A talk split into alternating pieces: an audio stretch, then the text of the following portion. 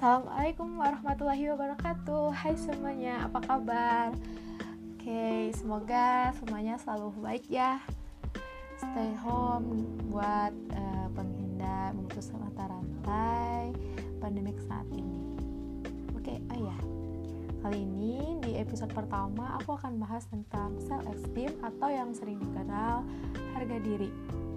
Apa sih harga diri? Nah, sebelum itu ada kita bahas dulu ya definisi harga diri menurut Sturt dan Suden mengatakan bahwa harga diri adalah penilaian individu terhadap hasil yang dicapai dengan menganalisa seberapa jauh perilaku memenuhi ideal dirinya.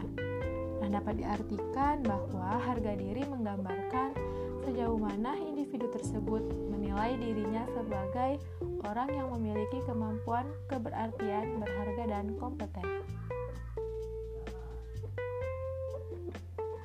Nah, sementara itu, Bus memberikan pengertian harga diri sebagai penilaian individu terhadap dirinya sendiri yang sifatnya implisit dan tidak diverbalisasikan.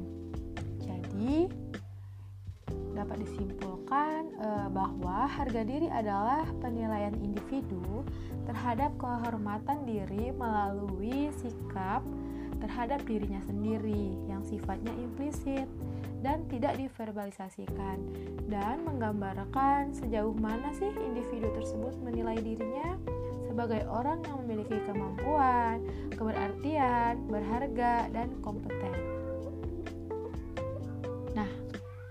Salah satu komponen konsep diri yaitu harga diri, di mana harga diri adalah penilaian individu e, tentang pencapaian diri dengan menganalisa seberapa jauh perilaku seseorang dengan ideal diri. Sedangkan harga diri rendah adalah menolak dirinya sebagai sesuatu yang berharga dan tidak bertanggung jawab atas kehidupannya sendiri.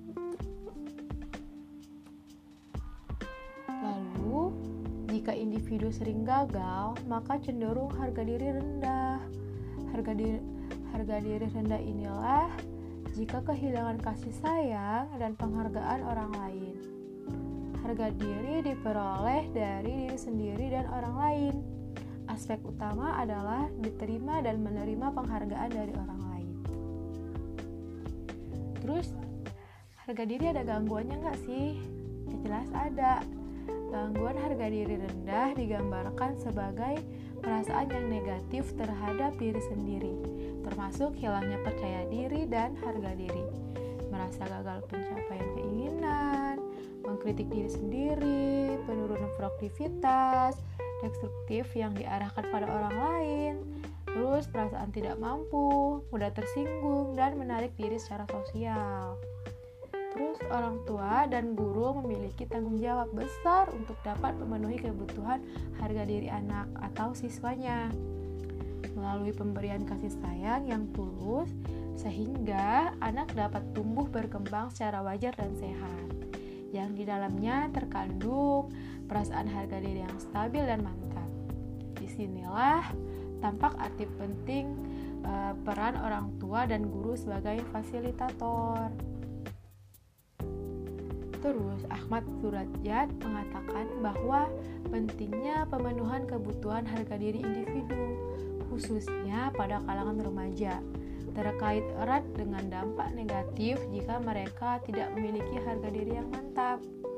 Mereka akan mengalami kesulitan dalam menampilkan perilaku sosialnya, merasa inferior dan canggung. Namun, Apabila kebutuhan harga diri mereka dapat terpenuhi secara memadai, kemungkinan mereka akan memperoleh kesuksesan dalam menampilkan perilaku sosialnya, tampil dengan keyakinan diri, dan merasa memiliki nilai dalam lingkungan sosialnya. Terus, apa aja sih faktor-faktor yang mempengaruhi harga diri? Yaitu penolakan orang tua, harapan orang tua yang tidak realistis, kegagalannya berulang kali, kurang mempunyai tanggung jawab personal, ketergantungan pada orang lain, dan ideal diri yang tidak realistis. Terus, menurut Dariuski 2004 yang menghambat perkembangan harga diri adalah perasaan takut, yaitu kekhawatiran atau ketakutan. Dalam kehidupan sehari-hari, individu harus menempatkan diri di tengah-tengah realita. Ada yang menghadapi fakta-fakta kehidupan dengan penuh kebenaran, akan tetapi ada juga yang menghadapinya dengan perasaan tidak berdaya. Ini adalah tanggapan negatif terhadap diri sehingga sekitarnya pun merupakan sesuatu yang negatif bagi dirinya. Nah, tanggapan ini menjadi individu selalu hidup dalam ketakutan yang akan mempengaruhi seluruh alam perasaannya, sehingga menjadi keguncangan dalam keseimbangan kepribadian, yaitu suatu keadaan emosi yang labil.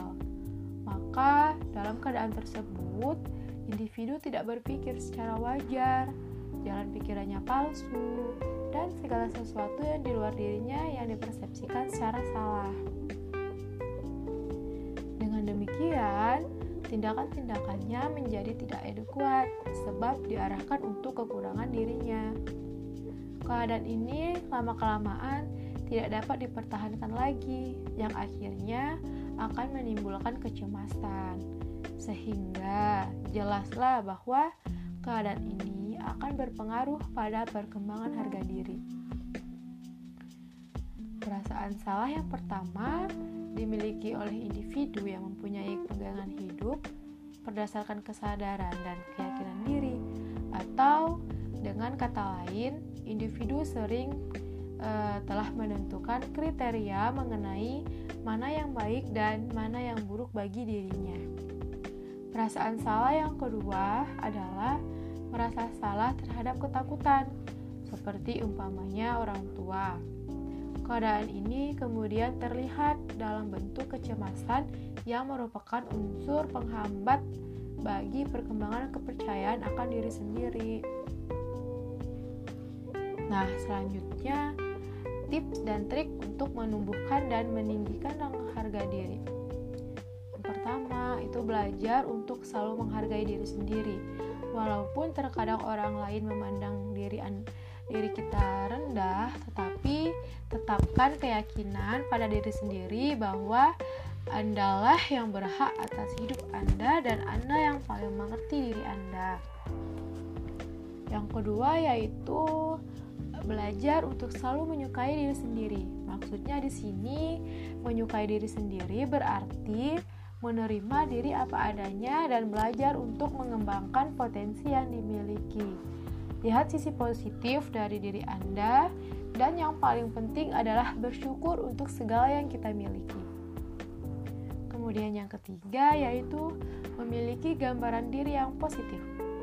Hal ini berhubungan dengan penerimaan diri. Gambaran ini adalah cara pandang Anda terhadap diri Anda. Yakinkan diri Anda kalau Anda itu layak dan berhasil. Anda pantas untuk dicintai dan dihargai.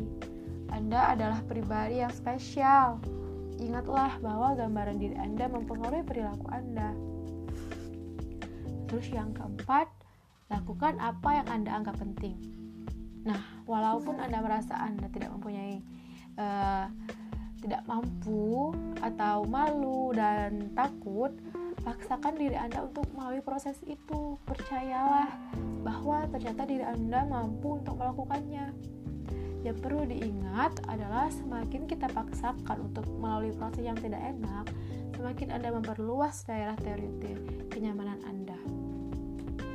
Terus yang kelima, belajar untuk hidup mandiri, tidak tergantung dengan orang lain, sehingga uh, tidak rentan terhadap penolakan.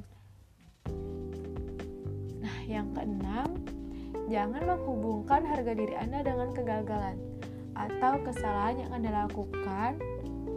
Tanamkan pada diri Anda untuk tidak menyerah pada keadaan.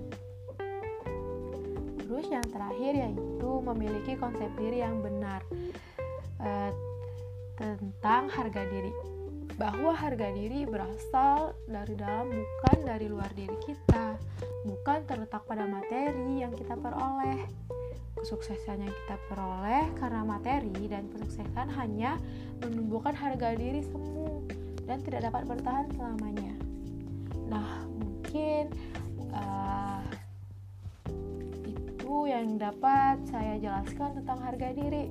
Semoga kita, aku, kamu, dan kita semua selalu mempercayai diri kita sendiri, selalu cinta terhadap diri kita sendiri, dan selalu menghargai diri kita sendiri. Jangan sampai kita harga dirinya rendah, karena itu akan membuat kita untuk susah terbuka. Mungkin itu saja. Dah. Sampai jumpa di episode kedua. Assalamualaikum warahmatullahi wabarakatuh.